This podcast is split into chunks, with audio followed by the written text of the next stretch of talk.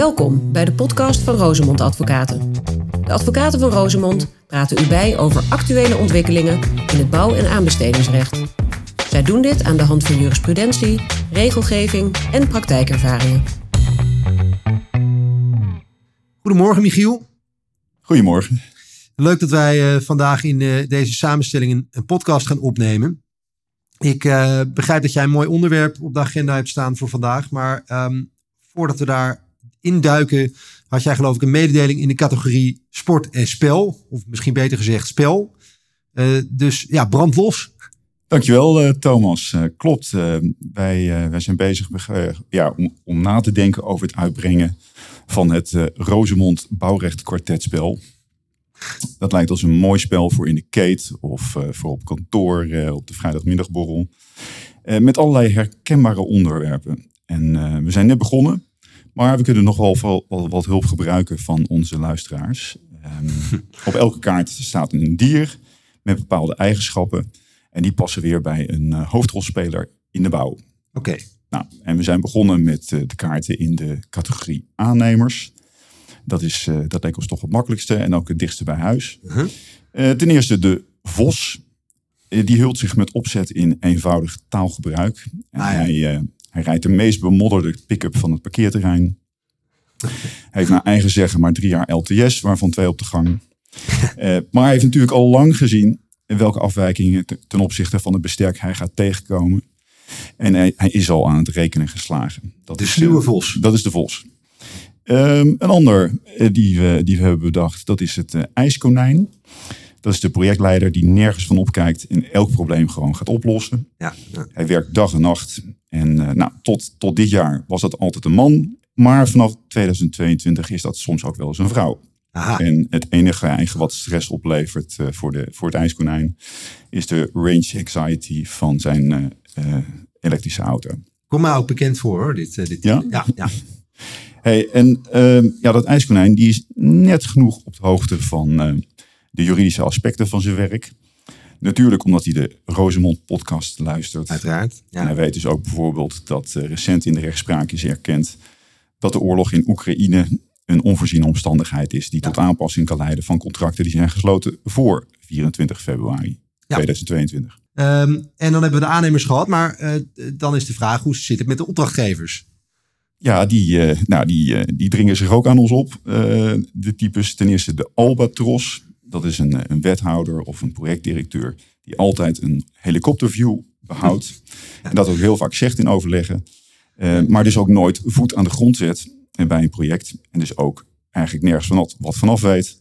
Maar ook geen standpunt inneemt. Laat staan dat hij een beslissing neemt. Ook al is het project daarbij gebaat. Ja. En zijn beslissing, als die al volgt, dan is dat om te escaleren of te de-escaleren. Ja, laat het de rechter maar zeggen. Of de arbiter. Dat is vaak dan de redenering. Het doet mij een beetje denken aan een uh, uh, zaak uh, waarin ik ooit aan de kant van een opdrachtgever stond. Overigens tegen Arno, want ik werkte toen nog bij een ander kantoor.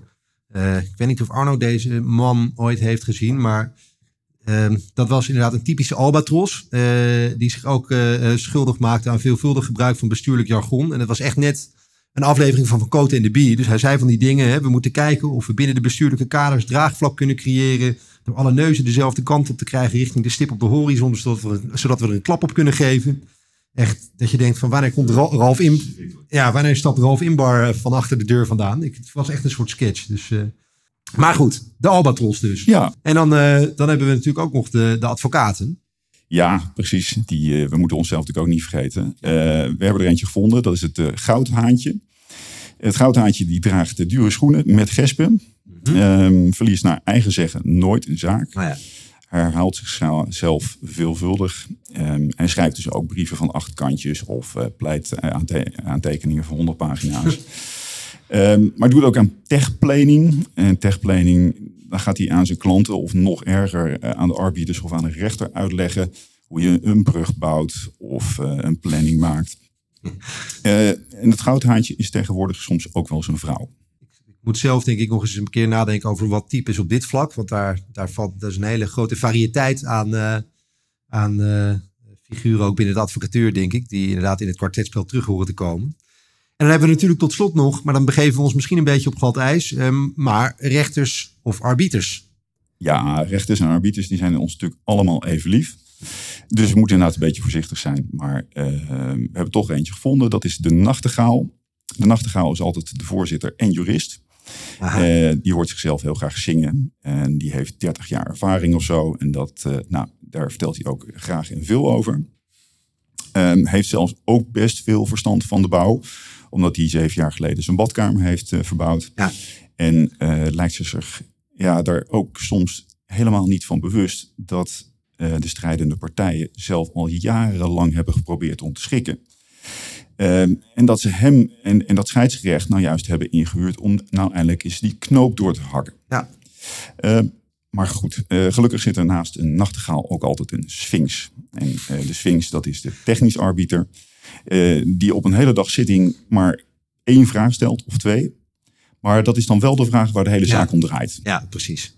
Ja, en dan zitten wij na de zitting maandenlang te speculeren over wat die gefronste wenkbrauw van de sphinx na dat antwoord precies betekende. Of dat positief of negatief was. Ik geloof dat er ook een rechter is die, die de bijnaam de Sphinx heeft trouwens. Maar dat uh, is meer het aanbestedingsrechtelijke hoekje, hoekje dacht ik. Uh, maar goed, als onze luisteraars op dit vlak nog suggesties hebben, dan kunnen ze die aan ons doorgeven. Ja, heel graag. Ja, zeker. En uh, nou, waar, ook, waar ik ook nog even mee bezig ben. dat is de Haas. en dat is een aannemer die met horten en stoten de eindstreep van een project haalt. de Haas die trekt af en toe een sprintje. Uh, als hij wordt achtervolgd uh, door zijn planning of als hij ergens een kans ziet op een besparing. Um, of de Haas, dat is een opdrachtgever die zelfstandig onhaalbare toezeggingen heeft gedaan over de opening van een brug of een weg en dan aan het einde van het project ineens vreselijk veel haast krijgt. Ja, ook herkenbaar. Um, en dat bedacht, bracht me erop om eens een keer na te denken over het uh, onderwerp versnelling. Ah. want over vertraging wordt al ongelooflijk veel geschreven en ook af en toe heel veel goeds. Ja. Uh, en zeker ook de oogst van 2020 uh, over vertraging, die is echt indrukwekkend. Uh, je hebt de tweede druk van het boek van onze collega Arno Jacobs, het partij, partijboek Vertragingsschade in de bouw. net uitgekomen het, de leidraad Vertraging en Verstoring van het IBR. en wat komt er begin december nog aan? Het preadvies van de Vereniging voor Bouwrecht van Janet Meesters, advocaat bij DLA en Arno Jacobs. Dus wederom Arno, succesauteur Arno Jacobs kunnen we wel zeggen, denk ik. Maar vertraging is tegenovergestelde van versnelling, lijkt mij. Want wat is versnelling in deze context nou eigenlijk? Ja, een goede vraag. Versnelling die kan plaatsvinden ten opzichte van het kritieke pad van de uitvoering of daarbuiten. Maar alleen versnelling ten opzichte van het kritieke pad leidt tot aanspraken van de aannemer. Ja, en dan is het denk ik goed om daarbij ook uit te leggen, wat is dan het kritieke pad precies? Ja, um, iedereen denkt dat hij ja, heeft daar wel een idee over. Maar een definitie is dat het een uh, opeenvolging is van gekoppelde werkzaamheden die direct van invloed zijn op de einddatum van het project. Dus op de opleverdatum. Ja. En als een van die werkzaamheden of activiteiten te laat wordt afgerond, dan wordt de daaropvolgende werkzaamheid of activiteit later afgerond en uiteindelijk ook het hele project. Ja, dit is, een mooi, dit is inderdaad afkomstig volgens mij deze formule uit de arbitrale jurisprudentie. Ja. En dan is het nog niet zo eenvoudig om te bepalen uh, wat er nou precies op het kritieke pad ligt. Althans, het hangt een beetje af van de aard van het werk en de planning. Uh, klopt. Uh, dus als je een gesloten netwerkplanning hebt, ja, dan is het eigenlijk makkelijk. Uh, of dan doet de computer het voor je. Ja. Ehm, zeker ook als het kritieke pad verspringt door allerlei vertragende omstandigheden. Ja. Maar als je geen netwerk, gesloten netwerkplan hebt, ja, dan moet je zelf nadenken en de volgorde bepalen. En in ieder geval niet aan je goudhaantje vragen hoe het zit. Ja. Maar versnelling kan worden bereikt met versnellingsmaatregelen. Nou, wat zijn dat? Dat is eh, de inzet van extra personeel, extra materieel, maar ook ander materieel. Uh, het verruimen van werktijden of het veranderen van de uitvoeringsmethode of de uitvoeringsvolgorde. Ja, en er wordt ook wel eens in verband hiermee de term acceleratie gebruikt. Ja, nou, dat is eigenlijk dat is helemaal hetzelfde. Uh, maar dat is een term die is uh, verzeld geraakt in de leidraad van het IBR, waar ik het net over had. Ja. Uh, en de reden is dat die opstellers van die leidraad zich hebben laten inspireren door een Engels vertragingsprotocol, waarin de term acceleration voorkomt. Maar goed, ja. wij houden het gewoon lekker op versnelling. En, en van wie kan het initiatief dan komen voor die versnelling? Nou, soms is de versnelling, die is al voorgekookt. Die zit gewoon in het contract. Uh, we zien in de woning- en utiliteitsbouw heel vaak een bonusregeling voor vervoegde oplevering. Ehm, in de infra zie je soms afspraken in een combinatieovereenkomst. Hè. Daar gaat het over de, de combinanten onderling die daarover wat afspreken en die ook de vruchten plukken van een versnelling. Ehm, maar je ziet het ook in de bonusmanisregeling in een alliantieovereenkomst. En ehm, eh, ik zou zeggen, van, goh, ook al is er niks geregeld in je contract, als de situatie zich voordoet, probeer dat alsnog met elkaar af te spreken. Omdat meestal iedereen er beter van wordt. En, Maar als er niets is geregeld, ja, dan kan het initiatief voor de versnelling komen van opdrachtgever eh, of van de aannemer. en, en in hoeverre is dat relevant van wie dat verzoek eh, of het initiatief dan uitgaat? Nou ja, precies. Het, kijk, het, het maakt wel wat uit. Ehm, als de opdrachtgever eh, het initiatief neemt, dan ontstaan er aanspraken voor de aannemer. In verband met geld en soms ook tijd. Ehm, die aanspraken moeten worden overeengekomen en vastgelegd in een bestekswijziging of een wijziging krachtens paragraaf 14 UWVGC. En de aanspraken op geld eh, die kunnen per saldo ook negatief zijn. Eh, bijvoorbeeld als de versnelling een grote kostenbesparing oplevert. Ja. Als de kosten van een dergelijke wijziging nog niet duidelijk zijn, dan moet de aannemer in elk geval melden dat er kosten zijn. En hoe uitgebreid moet de aannemer die kosten begroten als hij die melding maakt? Nou, dat hoeft niet meer uitgebreid als dat redelijkerwijs niet mogelijk is. En dat is eh, voldoende sinds de uitspraak van de Hoge Raad van 1 juli van dit jaar. Als de aannemer het initiatief neemt, dan ontstaan er alleen aanspraken van de aannemer als de maatregel wordt opgedragen. Nou, gebeurt dat nou in de praktijk? Het zal alleen gebeuren als de versnelling op het kritieke pad ligt en als de opdrachtgever het nut ervan inziet. En als de opdrachtgever vindt dat de versnelling wordt gebruikt om een vertraging in te lopen waar de aannemer niet voor veran- verantwoordelijk is. Ja. Versnellen buiten eh, dat kritieke pad of zonder opdracht, dat doet de aannemer voor eigen rekening. En in de praktijk zie je vaak een samenloop van vertragingsoorzaken en discussie over de verantwoordelijkheid. Opdrachtgevers zijn dan niet geneigd om een wijziging op te dragen, maar willen wel de versnelling die mogelijk is. Nou, hoe ga je daar nou mee om als, Ja. op- op- als aannemer? En wij adviseren dan toch om te vragen om een bestekswijziging of ehm, een wijziging op grond van paragraaf 14 uur VGC. En om de versnellingsmaatregelen die mogelijk zijn, in elk geval toch uit te voeren. Ja. Want de Raad van Arbitrage gaat er namelijk in het algemeen vanuit dat de versnellingen van de aannemer eerst in mindering worden gebracht op zijn eigen vertraging. Versnellen is dan sowieso verstandig. En voor het overige kan de aannemer nog andere aanspraken ontlenen aan het contract. En moet de aannemer dan altijd gevolg geven aan zo'n opdracht tot versnelling van de opdrachtgever? Nee, nee. Want eh, aannemers kunnen veel, maar niet eh, het onmogelijke. Ja. Ook al denken ze zelf eh, wel eens wat anders.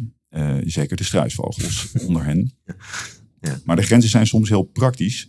Bijvoorbeeld als eh, lange leeftijden van materialen of personeelstekorten de versnelling in de weg staan. Ja. Maar er zijn ook eh, financiële of juridische grenzen. Als de opdrachtgever op voorhand al meldt dat hij de aanspraken van die aannemer eh, op kostenvergoeding en termijnsverlenging niet gaat honoreren, terwijl de vertragingsoorzaak mogelijk bij hem ligt. Nou, dan kan volgens het scheidsrecht van de Raad van Arbitrage in een vonnis van 1 december 2021 over een UFVGC-werk van de aannemer niet worden gevergd dat hij de versnellingsmaatregel uitvoert. Oké. Dus, nou, en die, ja, die situatie die komen we in de praktijk wel vaker tegen. Ja, zeker. Namelijk als de opdrachtgever vindt dat de versnellingsmaatregel alleen nodig is om de vertraging in te lopen die hij aan de aannemer verwijt. Ja. En deze opdrachtgever die wil de maatregel natuurlijk niet vergoeden en die wil ook geen opdracht geven. Nou, hoe kom je nou uit die impasse? Zonder dat een van de twee partijen bakzaal haalt. Bijvoorbeeld door af te spreken dat de versnellingsmaatregel wordt uitgevoerd op kosten van ongelijk. Ja, en als de aannemer float in zijn planning heeft zitten, wat vaak natuurlijk het geval is, eh, moet hij die float dan inzetten als versnellingsmaatregel eh, voor de vertraging die voor rekening van de opdrachtgever komt? Nee, nee, dat hoeft niet. Er zijn wel eens opdrachtgevers die in de UAV of de UAVGC een verplichting lezen om zoveel mogelijk schadebeperkend te handelen. Nou, dat is allemaal prachtig. Maar dat betekent volgens de Raad van Arbitrage niet ehm, dat de aannemer zijn float moet opgeven. De float die moet worden gebruikt om vertragingen op het kritieke pad te verhelpen die door de aannemer zelf zijn veroorzaakt. Oké. En wat zijn dan de versnellingskosten die zo'n aannemer kan opvoeren in dit soort gevallen? Nou, dat zijn eigenlijk alle denkbare kosten. Eh, er zijn geen grenzen, anders dan dat die kosten hebben bijgedragen aan de versnelling. Ja. En dat de kosten goed zijn onderbouwd. Nou, dat blijkt nog wel eens lastig. Ehm, het onderbouwen, dat doe je volgens de Raad van Arbitrage ehm, niet door achteraf eh, wat manstaten op te stellen op nakalculatie. Eh, je doet dat door een goed uitgewerkte specificatie te geven. Ja. Ehm, en ik moet zeggen dat in de vonnissen die ik heb gelezen eh, van de Raad voor Arbitrage, eh, dan zie je natuurlijk niet eh, wat er allemaal wel niet is gespecificeerd. Maar ja, ik heb de indruk dat, dat als het verhaal geloofwaardig is en goed gespecificeerd, dat dat voldoende is. Ja.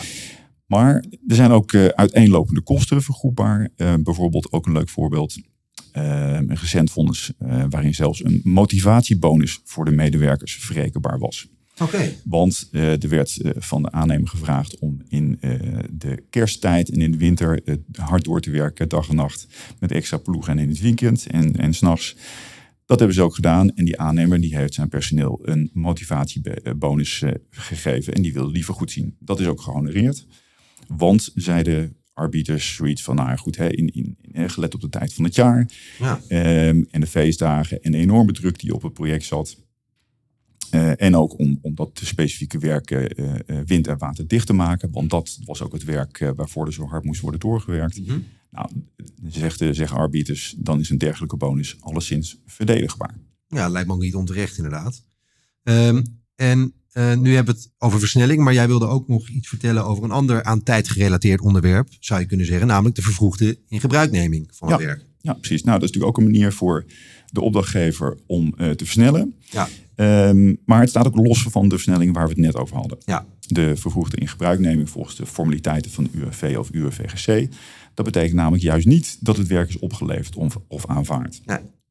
Eh, en dat is trouwens alleen anders in de AVA. Want in de AVA is helemaal geen regeling opgenomen voor eh, vervroegde ingebruikneming. En als je, als je daar als opdrachtgever het werk in gebruik neemt, dan is het opgeleverd. Ja.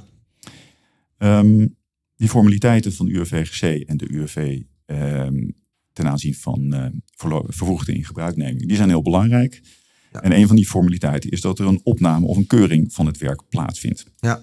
Maar, let op, volgens een recent eh, arbitraal vonnis over een UAV-werk trouwens, hoeft daar helemaal geen gezamenlijke opname plaats te vinden.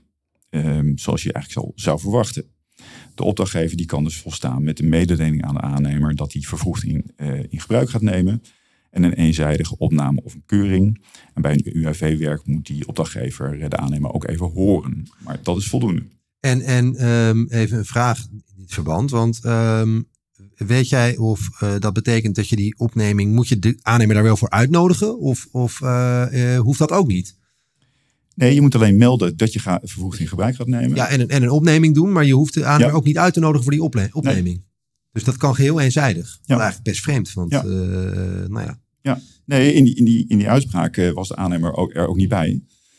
Ehm, en ehm, eh, ik denk overigens in de praktijk dat er geen eh, opdrachtgever is die eh, die uitnodiging niet verstuurt hoor. Nee, nee, dat lijkt me ook niet inderdaad, maar het is wel opmerkelijk. Maar goed, eh, als het eenzijdig is gebeurd, is dat eh, dus toch voldoende. Ja, oké. En eh, dan heb je als aannemer ehm, wellicht wel de mogelijkheid om, om te weigeren mee te werken aan die vervroegde ingebruikname.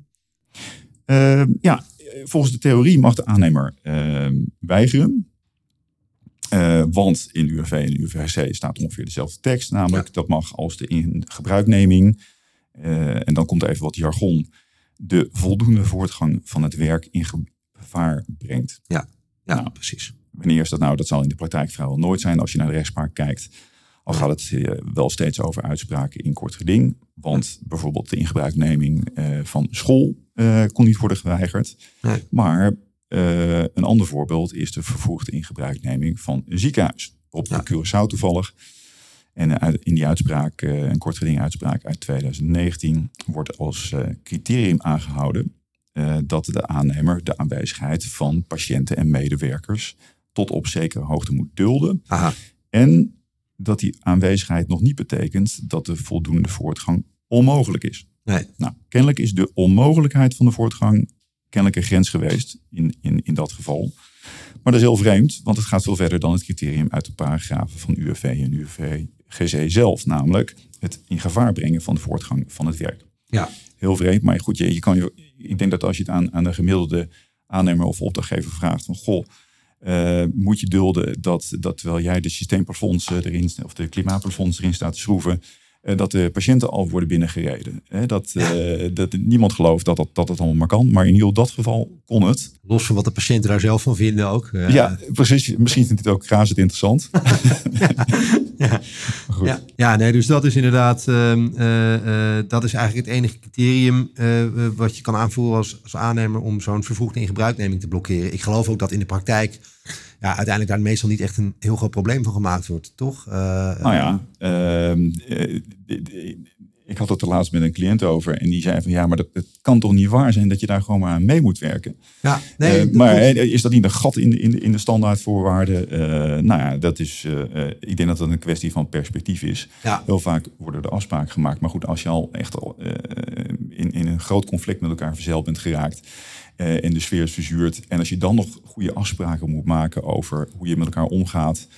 Eh, in die, eh, tijdens die vervroegde ingebruikneming. Dat kan wel eens lastig zijn. ja, En dan is het heel vervelend dat je als aannemer dan toch wel redelijk machteloos staat. Ja, maar dat gebeurt ook vaak op projecten waar het niet helemaal soepel loopt, is mijn indruk. Eh, dus waar toch al wat eh incompatibiliteit humeur is. Ja, En wat vaak wel, is mijn ervaring, een opluchting is voor de aannemer, is dat hij weet dat in paragraaf 10 lid 3 staat dat beschadigingen aan het werk in principe na die vervoegde ingebruikneming wel voor rekening van de opdrachtgever komen. Dus dat, klopt. Dat merk je dat dat vaak dan toch wel een soort geruststelling is. Eh, Ja. En, en nou ja, als dat andersom is, dan wordt het ook wel een beetje onredelijk, lijkt mij. Eh, Ja. Maar goed. Ehm, maar als de aannemer nou verplicht is om mee te werken, mag hij die verplichting dan opschorten. Bijvoorbeeld omdat hij vermoedt dat de opdrachtgever de bijbehorende kostenvergoeding niet kan of niet wil betalen. Nou, dat is inderdaad een, eh, een, een, een aannemer die of goed wordt geadviseerd, of die slim nadenkt. Die denkt van Ja. als het dan toch mijn verplichting is, dan wanneer mag ik die nou op, opschorten? Ja. Bijvoorbeeld als ik inderdaad denk dat ik, dat ik niet betaald krijg. En heel vaak ehm, hè, ehm, is al, zijn er al zoveel conflicten dat hij wel, wel signalen krijgt dat die opdrachtgever echt niet van plan is, eh, is om, om, om, om te betalen. Ja. Eh, ik denk het eigenlijk vrijwel nooit dat hij dat mag eh, eh, opschort, opschorten. Eh, helemaal als het om over- overheidsopdrachtgevers gaan, eh, want die, eh, die kunnen zogenaamd niet failliet. Dus dan is er geen insolventiebelang of probleem. En bij private opdrachtgevers denk ik ook dat je eigenlijk altijd verplicht bent om mee te werken. Ja, ik denk het, ik denk het ook inderdaad. Als er een reëel belang is aan die kant. En dat, dat is er heel, vaak. Ja, ja, het is meestal geen pesterijtje of zo inderdaad. Nee, nee. En dan zitten we toch eh, een beetje in de sfeer ook van het retentierecht, denk ik. Eh, of tenminste, als we het hebben over opschorting eh, eh, en het in gebruik nemen van, van delen van het werk. Ehm, eh, het- zou dat nou nog een, een argument kunnen zijn om die in gebruikgeving te weigeren? Want je verliest misschien wel je, je, je mogelijkheden om je retentierecht in te roepen. Ja, klopt. Nou, en natuurlijk in veel eh, bouwcontracten is retentierecht sowieso al beperkt of, eh, Ja. of uitgesloten. Of voorwaardelijk uitgesloten. Maar stel dat je je retentierecht nog wel hebt. eh, inderdaad, verlies je dat. nou, door de ingebruikneming verliest die aannemer de feitelijke macht over het werk. Ja. En wordt het voor derde minder duidelijk dat er een retentierecht wordt uitgeoefend. Ja. Ehm, nou, dat lijkt behoorlijk eh, eh, dodelijk voor je retentierecht. Kijk, een korte onderbreking van de feitelijke macht over het werk, dat leidt soms niet tot verlies van het re- retentierecht. Ehm, maar als je het langere tijd kwijt bent, ehm, dan, nou, weet je wat? Volgens mij is dit een heel mooi onderwerp voor een, een nieuwe podcast. Dat lijkt mij een uitstekend idee. Daar kunnen we denk ik wel iets leuks over vertellen. Al is het maar omdat er ooit een retentierecht is uitgeoefend, geloof ik, op een niet nader te noemen brug. Waar wat kantoorgenoten van ons ook last van hebben gehad, meen ik me te herinneren. Maar eh, dat is, het lijkt mij een heel mooi onderwerp. Eh, dank Michiel. En dank ook voor jouw suggestie om het Rosemond kwartet te introduceren. En nou ja, nogmaals aan de mensen die deze podcast beluisteren. op het moment dat je op dat punt suggesties hebt, voel je vrij om die aan ons te melden. En wie weet komt het Rosemond kwartetspel er dan ooit wel echt. En eh, vanzelfsprekend als jullie eh, inhoudelijke onderwerpen willen aan- aandragen, dan eh, kan dat eh, uiteraard ook. Dankjewel Michiel. Dankjewel. Dit was de podcast van Rosemond Advocaten. Leuk dat u luisterde. Heeft u vragen naar aanleiding van de podcast? Mail naar podcast.rosemond.nl of ga naar onze website waar u ook eerdere afleveringen vindt. www.rosemond.nl